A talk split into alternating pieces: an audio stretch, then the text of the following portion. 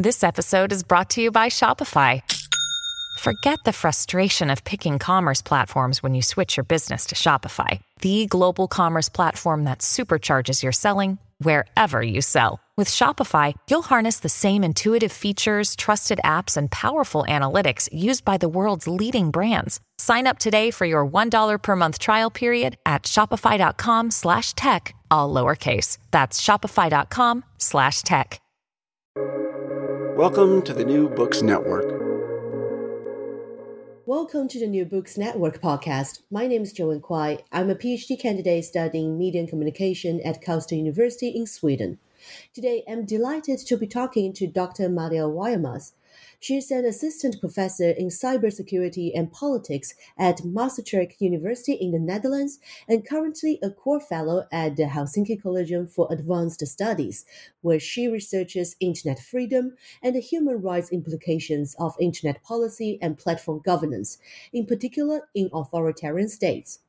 She is also one of the editors of the Palgrave Handbook of Digital Russia Studies, published open access last year. The book presents a multidisciplinary and multifaceted perspective on how the digital is simultaneously changing Russia and the research methods scholars use to study Russia. We'll be talking about this book and some other interesting research Malia has been doing. Malia, welcome to the show. Thank you for having me. So, to begin with, can you tell us a little bit of your background? What have you been doing and what has led you to your current research interests? Well, I've always had a fascination with how uh, collectives, so groups of people, come to believe certain things. Uh, so, especially, of course, where I've been specializing mostly in Russia.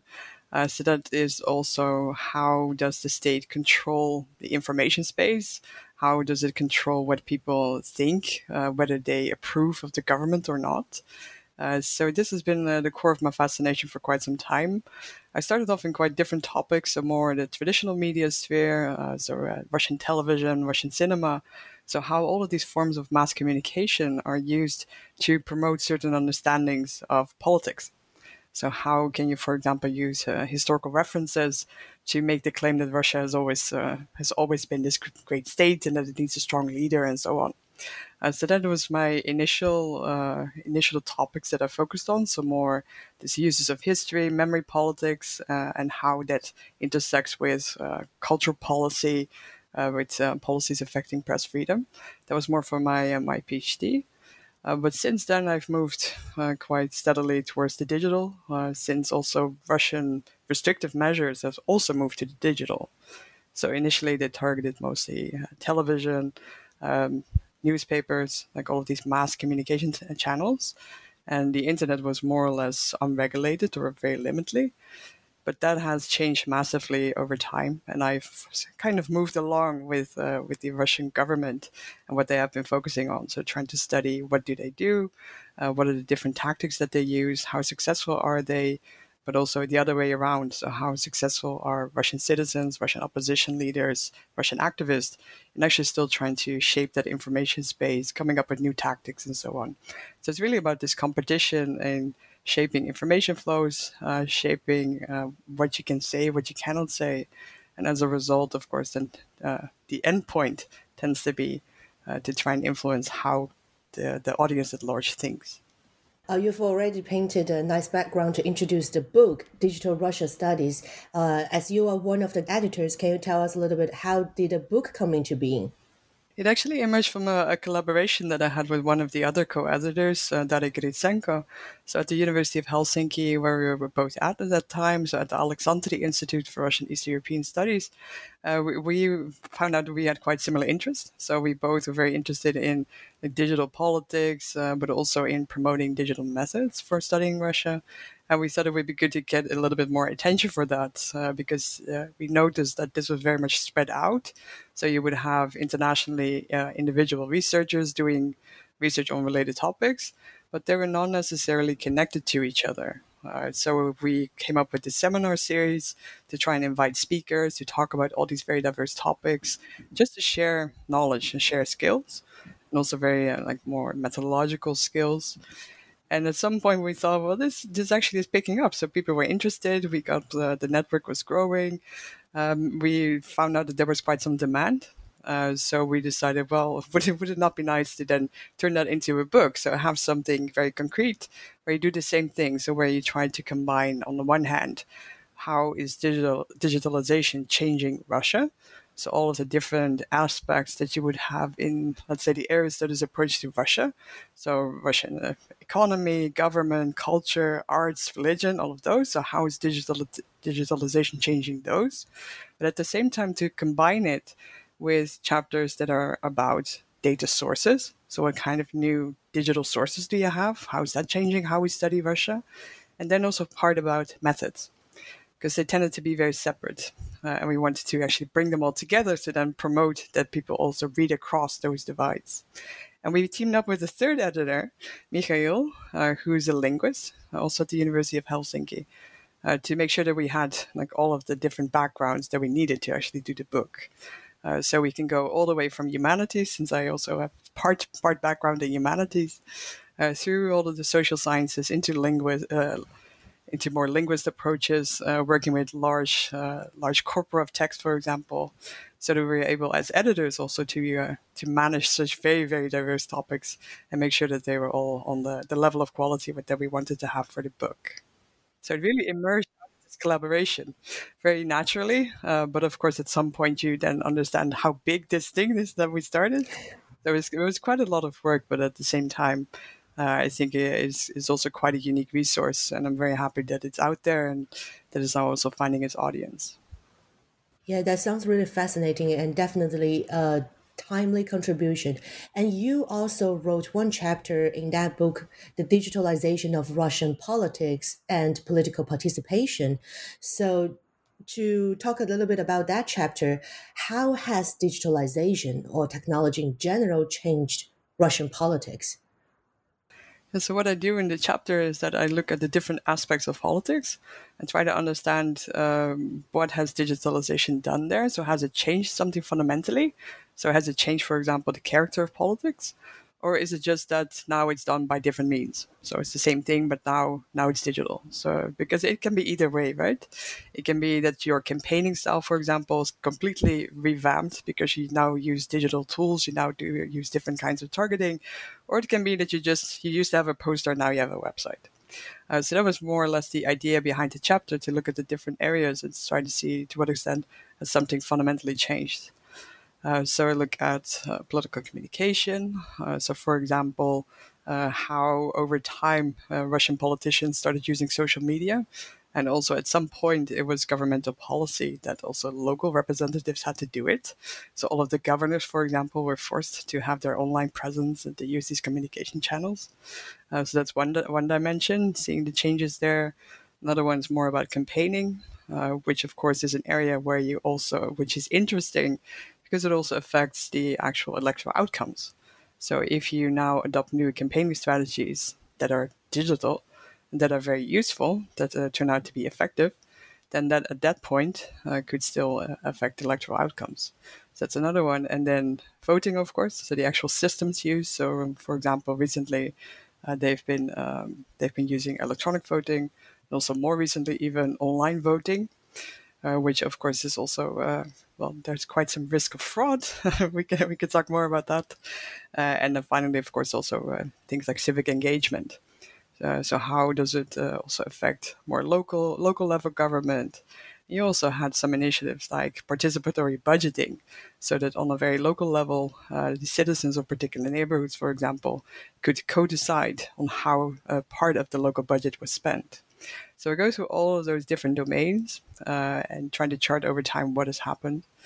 And if you read it back now, it's actually quite interesting to see just uh, because there's this arch where initially there is very little. Uh, so, of course, digitalization is seen as an opportunity, uh, opportunity for uh, economic growth, first and foremost. But at some point under Medvedev, there is an actual very strong open government movement. So the idea that uh, all ministries should publish all of their decisions. Uh, even just last week, I was wa- uh, watching a discussion in a, like the local parliament of the Mos- of Moscow, so Moscow City Duma, about their uh, video surveillance systems. So I was watching it on YouTube, and this is a result of these open government policies from the 2010s. So the fact that these kind of things need to be open, that they need to be accessible, uh, which is of course now very strange because we now are in the opposite arch where everything is closing down again. Uh, so over the, the past 20 years or so, you really see uh, on the one hand that everything is modernizing. Uh, there has been an actual improvement in terms of governmental uh, services to citizens using all kinds of digital platforms. But at the same time, we're now on, on the opposite arch, where everything is uh, restricting again, where we are moving in the opposite direction. So, where digital tools are used mostly to repress, to control, and much less to offer services to citizens. And I understand that you also studied internet policy and also algorithmic governance in the Russian context, such as in your articles of the banning of the messaging app Telegram and also the Russian state's law on regulating news aggregators, those ones powered by algorithms. So, what is so special about the Russian approach to algorithmic governance or the control of these platforms? I think the, the most different has been uh, two things. So, first of all, if you um, so when we think about authoritarian states, then usually we think of China. Um, and China has developed its internet in isolation, more or less, from the global internet. They also have a very large market. So that means that there are domestic companies, domestic platforms, everything can be done in house, so to say. Uh, this, of course, also affords quite an extensive uh, level of control. In Russia, the opposite is the case. So the Russian internet developed fully integrated with the global internet.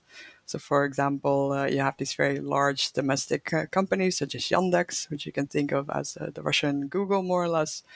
Uh, they even launched their search engine before Google did. Uh, so that's how far back it goes. Uh, they have all of these different conglomerates of media services.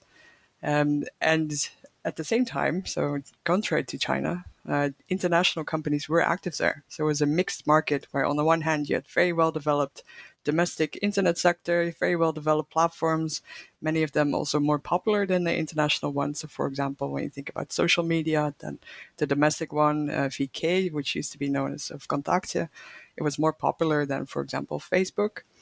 Uh, so that made it very interesting that it's this very mixed market of, on the one hand, very strong national competitors, uh, at the same time, foreign competitors were still in the same market.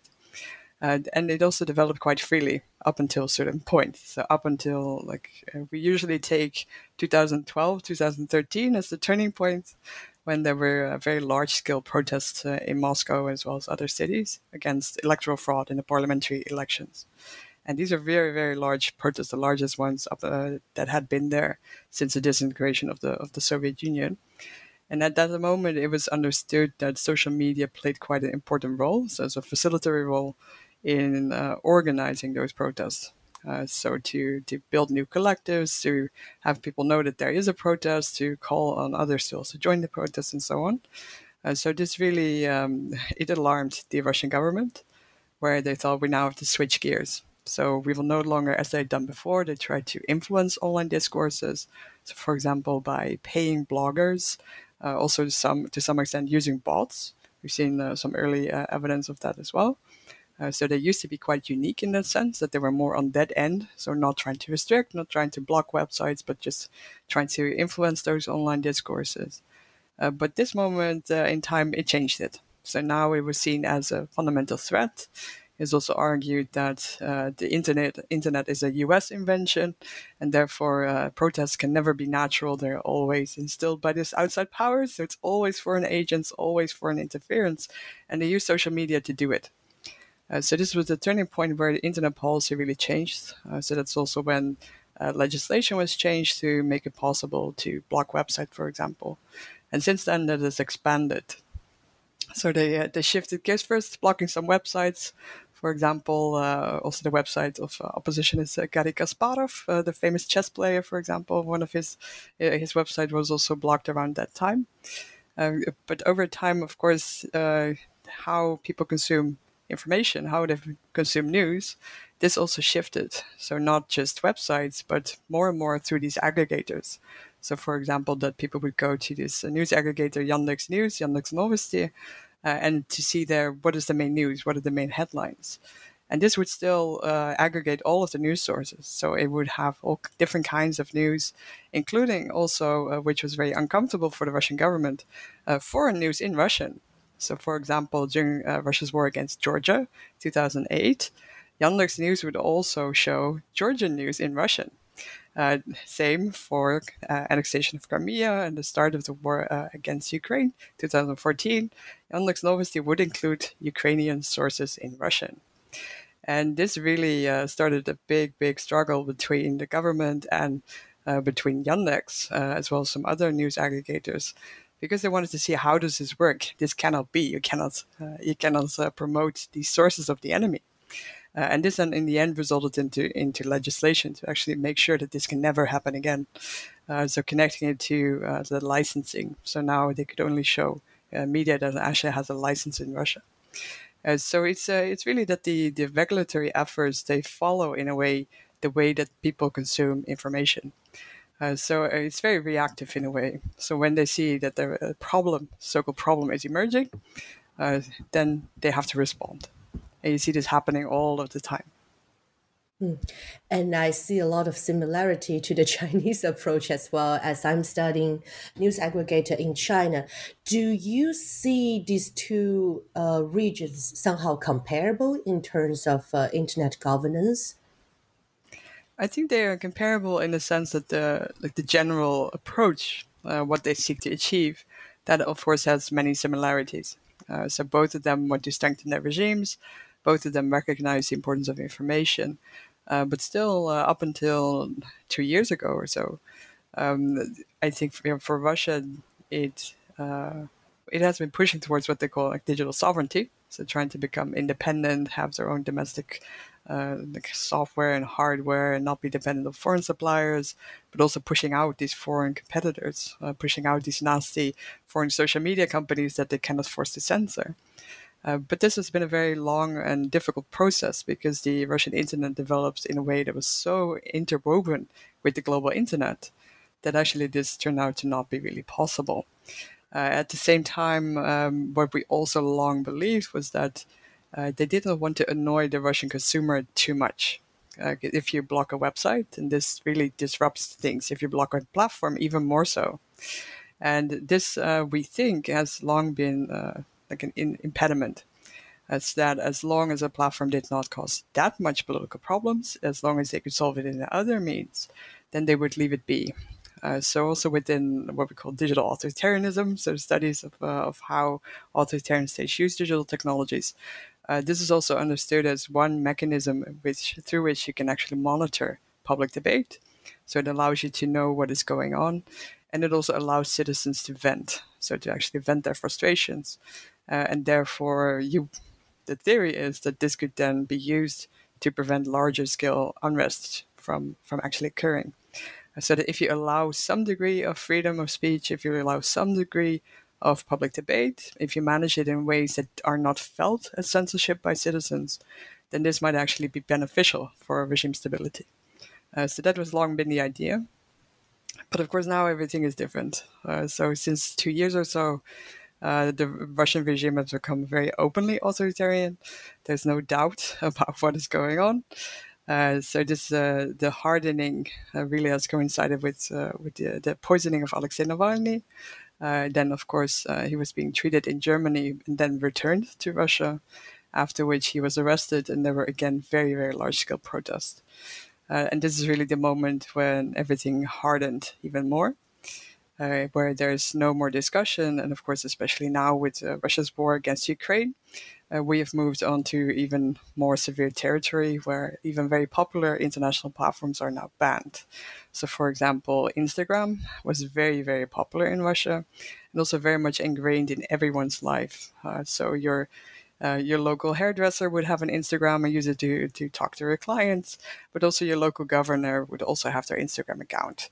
Uh, so it is very much ingrained in just everyday practices as well as just day to day economic transactions as well. And in this case, what they did was that they actually gave uh, what I call an eviction notice. So they said two days in advance, Instagram will be blocked. Please prepare. prepare. Please make sure to uh, transfer your users to whatever platform you like, but we, we suggest that you move it to these ones. which was a, in a way very interesting moment where you see that this massive, massive million audience suddenly had to move. Um, and it, it looks like this did not really cause as much stress as you might have anticipated. Uh, but of course, we are now speaking about a situation of war uh, where there's very open repression, uh, where there is a very high level of censorship. Uh, so, of course, this also really dampens the, the potential for any protest activities. Also, because all of the like the societal infrastructures for protests have also been disbanded over the past few years. Uh, so you do see that what they might have feared before, so that uh, blocking an international platform leads to resistance, that did not really appear to materialize on this case. Mm. Just out of curiosity, what kind of uh, apps did they suggest when they asked people to move away from Instagram? Uh, so, so most of all, they uh, they said that you have to go to VK, so to go to Vkontakte, and to some extent also Telegram, because Telegram has been uh, very large in, in Russia, even though they, they tried to they tried to ban it for two years between 2018 and 2020, uh, which was unsuccessful. Uh, but then uh, it was unbanned again, which is still a very mysterious case. Uh, but it, that is also very big. So if you look at the actual numbers, so uh, audience growth of, around that time, you do see some audiences mostly moving to those two platforms, and of course some also to this other Russian platform called uh, Odnoklassniki, uh, which is a bit smaller, and different kinds of audience. Uh, but those are the most uh, most prominent ones. Yeah. But I thought they will ask people to move to some platforms where the Russian government has more control of. Doesn't seem necessarily the case. Uh, for VK, yes. So VK is very much state controlled. Uh, so that is, is a Russian Russian platform that was uh, originally uh, founded by the uh, Durov uh, brothers, uh, who also afterwards founded Telegram. And well, the, the, the the current consensus is that they were forced out in 2014 because they didn't want did not want to share user information with the Russian security services. Um, at the same time, of course, we do not know the details of this. We do not know how exactly this happened. Uh, but since then, uh, it, it has been part of this uh, larger group called uh, Mail.ru Group, which was uh, at that time owned by a very famous oligarch called Usmanov. Uh, so this is very, very close to the to the Kremlin. Uh, so mm. this VK has been very, very much state aligned for a very long time. Mm. we also know that from from court cases, for example, uh, that a lot of prosecutions are done on the basis of uh, people's activities on VK. Uh, so this is very much a very state loyal pro- uh, mm-hmm. platform, uh, and I would say now even more so, since this uh, this entire company is now run by the son of Kiriyenko, who is basically part of the very close knit circle around Putin himself. Uh, so when we speak about VK, then this is definitely very state uh, state controlled. Uh, for Telegram, it is all a bit more murky.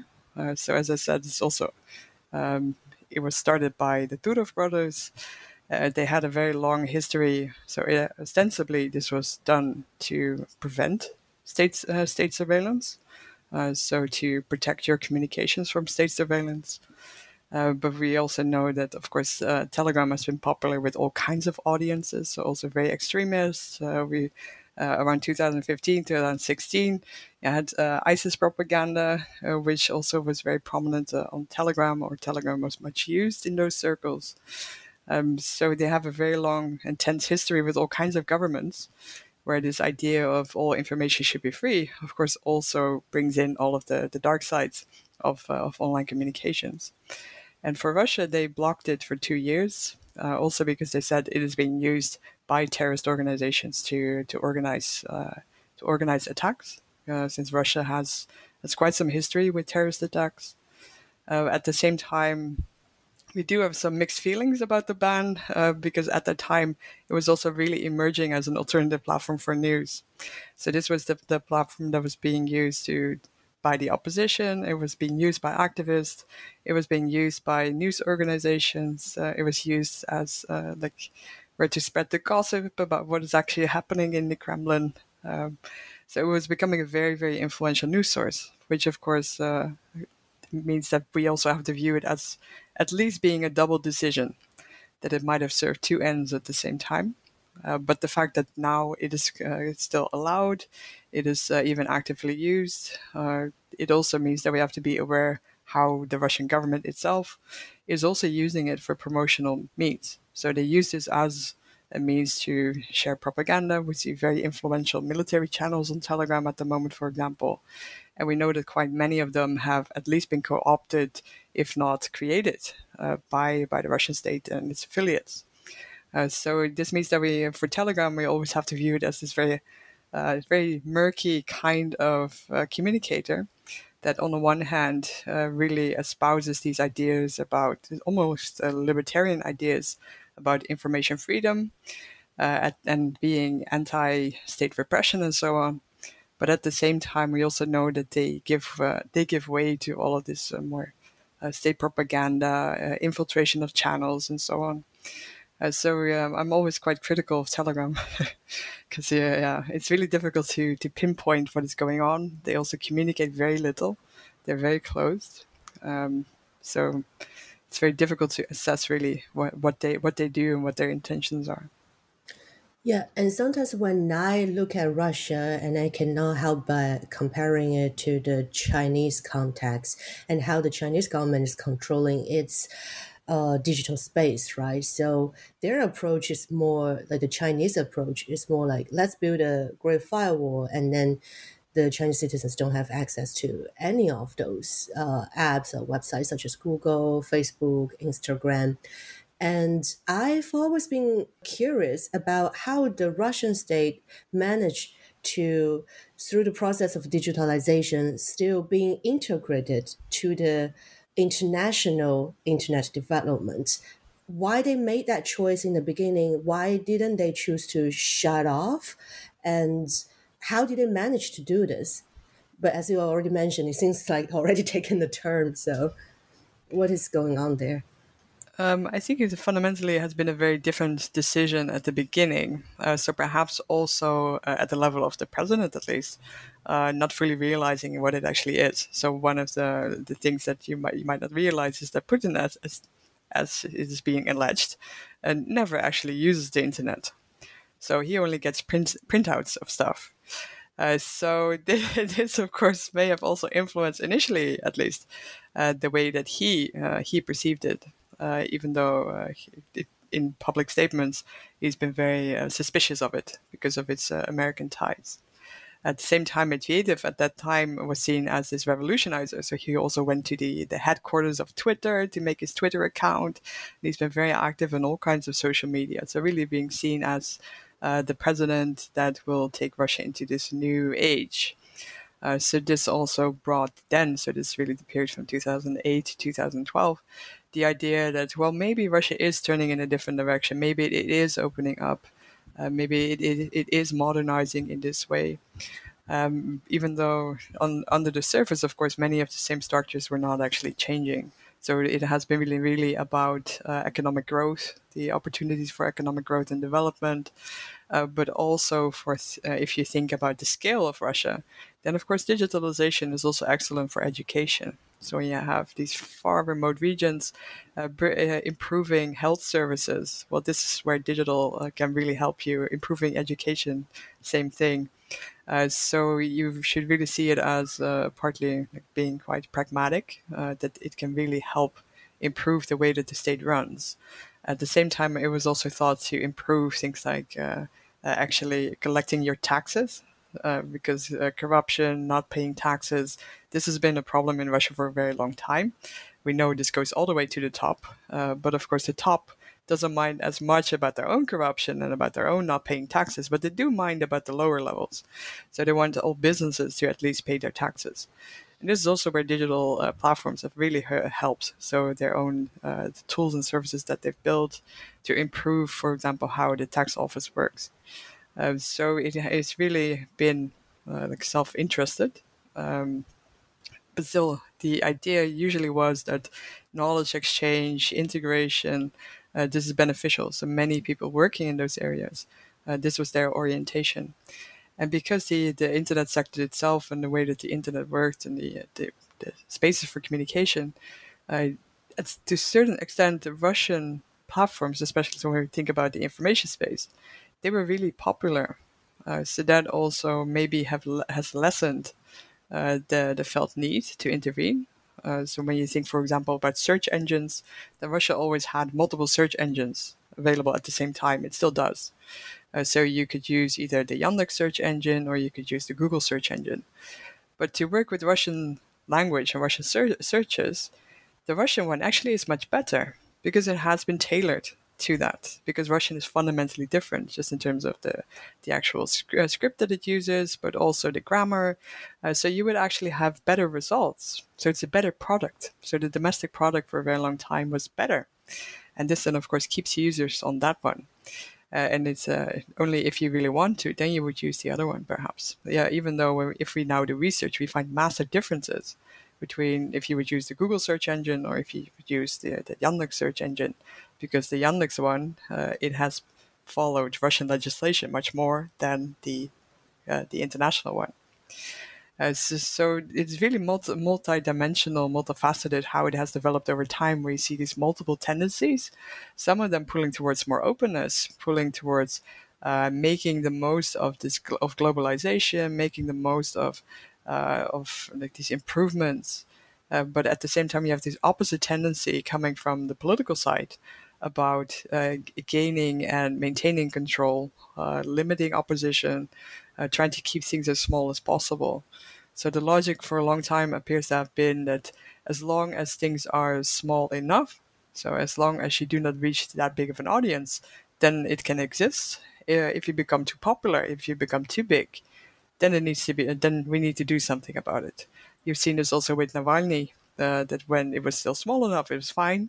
When they were building an entire network of political local headquarters, and they turned out to be quite successful in pushing change in, in elections, then of course it becomes a very different matter, and we need to do something about it. And that's what we've seen happening. Hmm. And you've touched upon this uh, briefly, but uh, something we cannot not talk about will be what happened in February this year when there's escalation of the Russian-Ukraine war, and since then, what has changed in Russian studies, or what has changed uh, for you for your research? So many things have happened since uh, since Russia's invasion of Ukraine this year. Um, of course, first of all, uh, you have to do the very practical things uh, where all collaborations between, especially European uh, institutions or European universities and other public uh, institutions and Russian institutions, can no longer happen. So, if you would have a joint research project, for example, all of those have to be cancelled. Uh, you cannot transfer money to anyone in, in Russia. So if you would work uh, normally work with, for example, a local researcher to do certain tasks, uh, then those things can no longer be done. At the same time, you also cannot go there. Uh, so you cannot actually do field work as you might have done in the past. So for example, in the past, I've also done interviews in Moscow. Uh, you would not be able to do that now. Uh, same holds, of course, for people who do archival research. So if you have archives that are only available uh, in Russian archives, then that of course also is uh, is much more difficult now. Uh, but at the same time, it just affects all different kinds of disciplines. Uh, so for me right now it is still quite okay because I work a lot also with policies. Um, and as I mentioned uh, Russia has made those digitally available. So I can still consult all the laws. I can still consult how for example the Russian parliament debates certain legislation. Uh, but at the same time that might also change so it might be that they actually close down that access. Uh, so it's quite risky in that sense as well.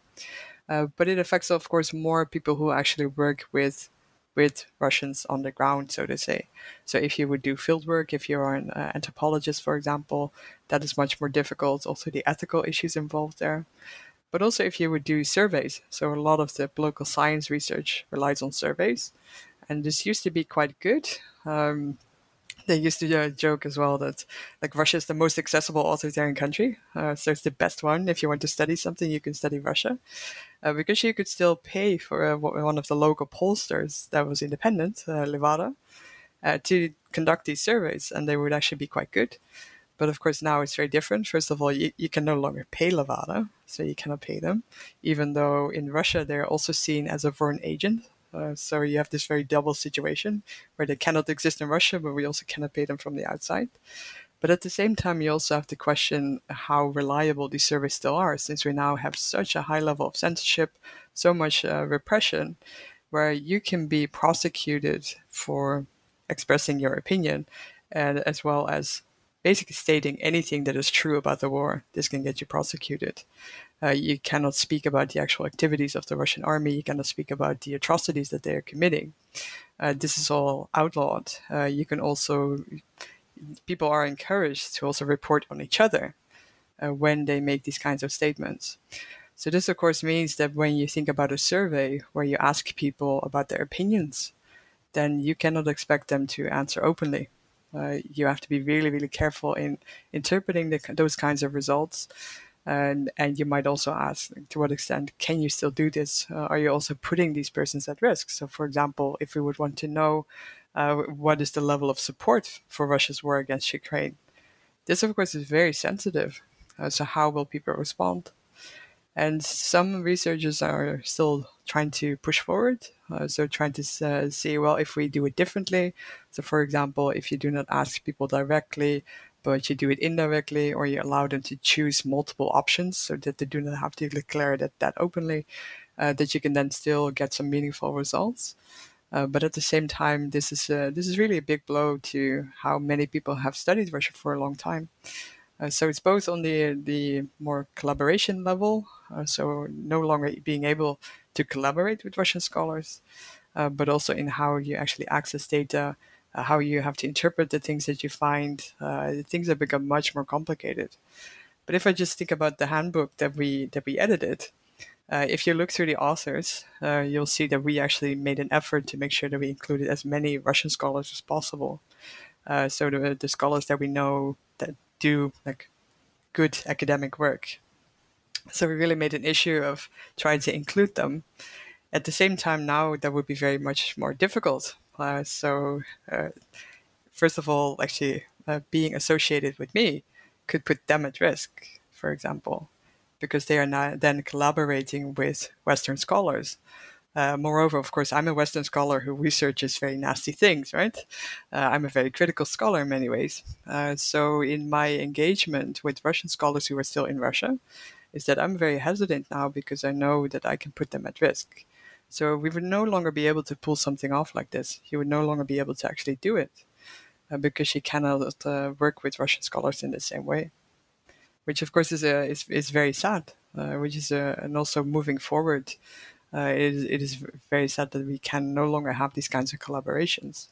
Both because institutionally we are not allowed to. So of course informally you can have contact, but ne- nothing that is formal.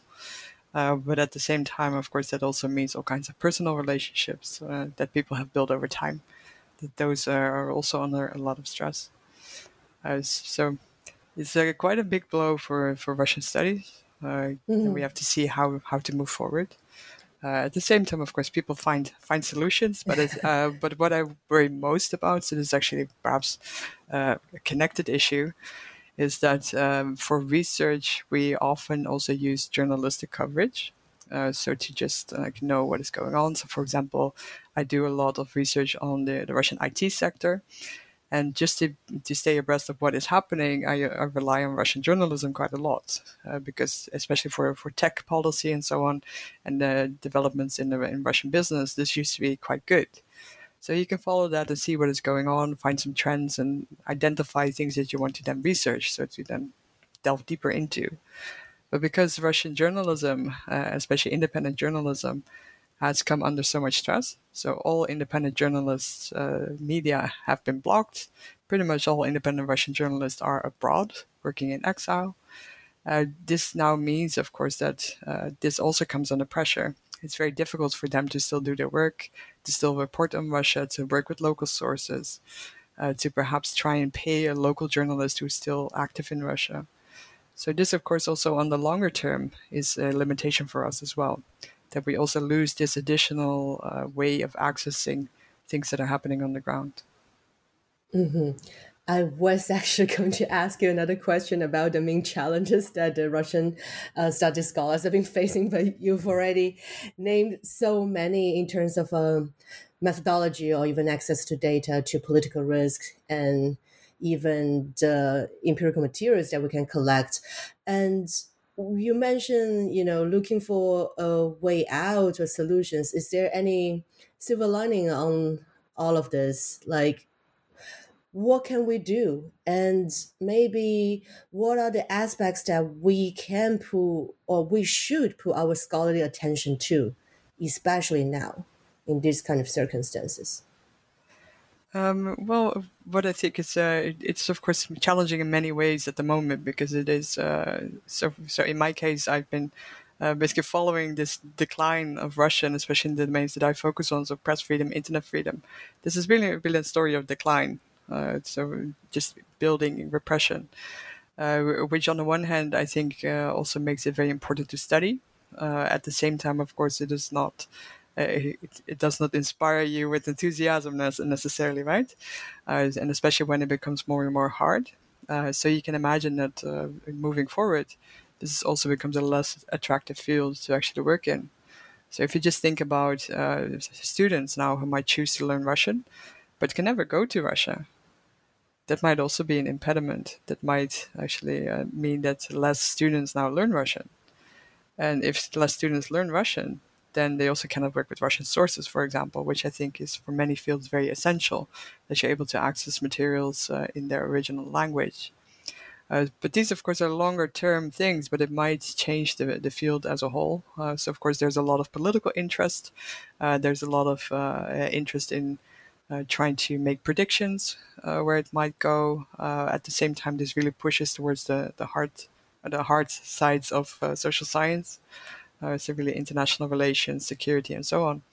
While at the same time, we also know that uh, it's very un- important to understand like the actual societal uh, how society is, is bound together, how it works, how it operates, how culture works. Uh, we see that all throughout uh, the, the past months. We see how important it is uh, the, way that the state communicates, uh, how it tries to legitimize what it's doing, how it's trying to um, intimidate its citizens. how it's trying to justify the extent of the repression it does. Uh, and this is very much in the realm of what we would say is humanities. Mm-hmm. Uh, so I think moving forward, this uh, this might create some uh, some issues. Uh, like, would you still be interested in actually studying the state that is doing these kinds of things? Uh, mm-hmm. personally, I find it quite difficult sometimes. you do not. I've studied quite a lot of Russian propaganda also for my PhD, and it's very difficult to actually study that if you now, uh, there has been uh, a colleague at the University of Helsinki, uh, Margarita Zavadskaya, she, together with several PhDs, they studied Russian propaganda around the elections. Uh, and they actually uh, they even wrote a blog reflecting on the impact that it had uh, because it is very very hard to actually watch that amount of propaganda so on the one hand there's a very clear research need we need to know what is going on at the same time it's actually very difficult to do uh, for you as a researcher, especially a younger researcher, uh, to actually study these kinds of materials. Uh, because you see such ridiculous claims, it's uh, it's really really hard to do. Uh, so silver lining, you were asking for a silver lining. I'm getting fair, getting far uh, away from silver linings. Um, I, I don't really know what the silver lining is. I think perhaps the silver lining is that um, there has been a, a, very strong field of Russian studies uh, this is also uh, quite a close community. Uh, so people know each other, people work together. There are very impressive collectives who have been working together for quite some time. Um, so I think that that is a good provides a good basis uh, to try and maintain that we have a high level of knowledge, which I think is really essential moving forward. Uh, if we want to be able to respond to what Russia is doing, if we want to be able to formulate policies uh, that will help us respond, then you do need this very fine-grained understanding of how Russia works, uh, how society reacts, uh, why it does not react sometimes. Um, and I think that this uh, this community is able to to provide that. Uh, so I'm hoping that uh, because it is such a very well built network in a way, uh, that it is able to actually respond uh, and to provide that knowledge. Uh, at the same time, we do see a shift in the field, which I think is very positive. To say that, well, it has been quite silly that you have these, for example, as I mentioned, Aleksanteri, Russian East European studies. It's like why is Russia mentioned?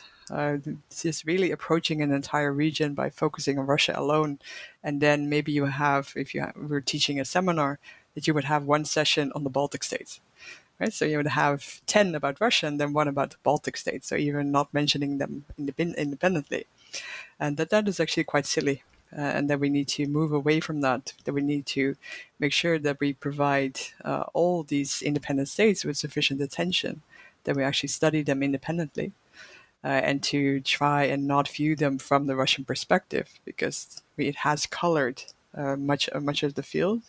And I think that that is a very useful discussion that is ongoing now, that I hope also will actually uh, lead to changes. So both in education as well as in research, that uh, it used to be the case that, for example, if you were in political science, that they would say, well, perhaps not do this case study on Georgia because Georgia is too small. You will never get a job if you write your dissertation about Georgia or Azerbaijan. Uh, you can much better write it about Russia.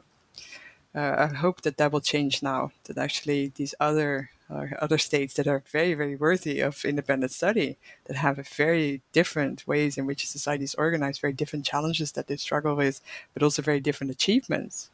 Uh, I think we see this now with how resilient Ukraine has turned out to be, how we see that the digital policies that they have done over the past years, how an important role they have played in being so resilient. And that really means that we have to study them more seriously independently. And I hope that the, that discussion that is now ongoing, that that will actually result in a, a more diverse field, which I think is very useful.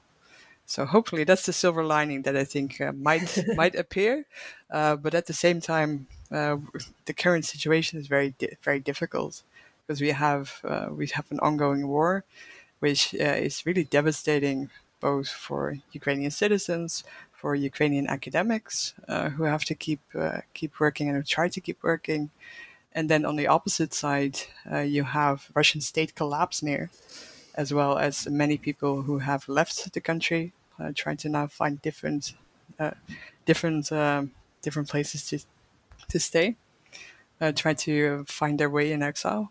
Uh, so there are many many challenges uh, on different levels. So the only thing that we can hope for is to uh, to have a, a, positive positive peace in the end, but that unfortunately is not yet on the horizon. Uh, because we we see around the war that there has been so much disinformation, especially of course the Russian side is really uh, very aggressive uh, in its disinformation efforts.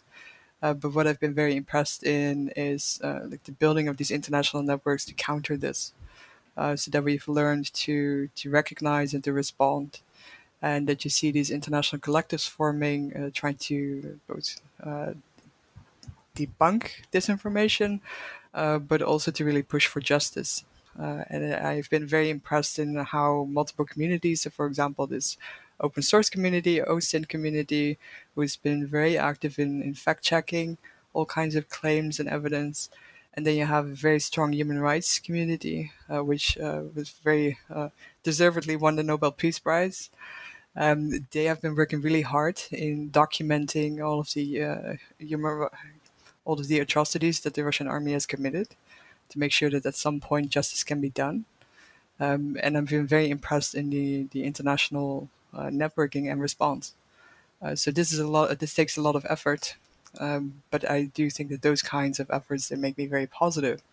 Uh, that there some justice will be done in the end, uh, which I hope will uh, will come to be.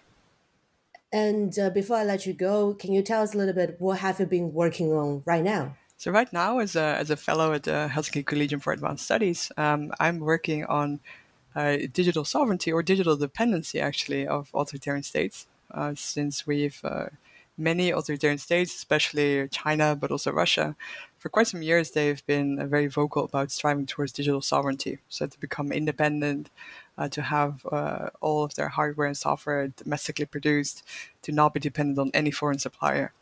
Uh, but through all of my research of Russia, um, I always saw this big gap between, on the one hand, all of their policies and the things that they were claiming. So, for example, claiming that the Russian internet will become fully independent and we, we can just uh, detach it and then it will keep on operating. And on the opposite hand, just looking at how much everything was still integrated, how dependent they were still on foreign suppliers of all kinds of things. Uh, so I saw this massive gap, and I also thought, well, that is actually very it makes them very vulnerable. Makes it very vulnerable in terms of uh, how they try to do their repression. So, for example, it's very difficult to to force foreign social media platforms to commit censorship. That can be very difficult uh, but also on other other types of levels. So, for example, that they're very highly dependent on Android operating systems for their mobile phones. They don't really have a very uh, suitable domestic alternative. Same issue with uh, like higher quality processors. On all of those levels, I, I thought, well, that doesn't really look like you're not in not dependent. And actually, now that I was working on this, or trying to theorize what are the, the vulnerabilities that actually come from those uh, dependencies because the global uh, the, the globe is so interdependent uh, when it comes to digital infrastructures. What does that mean for how uh, states tried to control the sphere? Of course, now the war happened, uh, and as a response, uh, there have been sanctions have been imposed, especially also tech sanctions, but also wider sanctions that affect all elements of digital infrastructure, and especially also we've seen the uh, departure from the Russian market of, of many Western IT companies. And this is really wreaking havoc uh, across the Russian internet sector. So, on the one hand, they have blocked foreign platforms. So, you would say, well, that actually strengthens their capacity, for example, to censor information. At the same time, all of their ambitions, uh, for example, in becoming very advanced in AI or just running these kinds of very extensive surveillance systems, you need very you need servers for that. Uh, where do those servers come from? Well, apparently not from Russia because they're deemed not good enough by Russian state authorities, right? Uh, so you see all of these tensions emerging. Uh, so that is what I, what I'm uh, working on mostly now. Uh, so how what uh, does this global digital interdependence? What does that actually mean for authoritarian states? Yeah, um, I wish you the best of luck with your research, and um, despite all the challenges we've talked about, and I personally also have to say thank you because I do take a lot of inspirations from uh, your work and your colleagues' work. So yeah, thank you very much for the great work you've been doing, and also thank you very much for the conversation today. Thank you for having me. And to our listeners, you can also connect with Malia and me on Twitter and Mastodon. The links will be shared in the show note. Thank you for listening to New Books Network podcast. See you next time.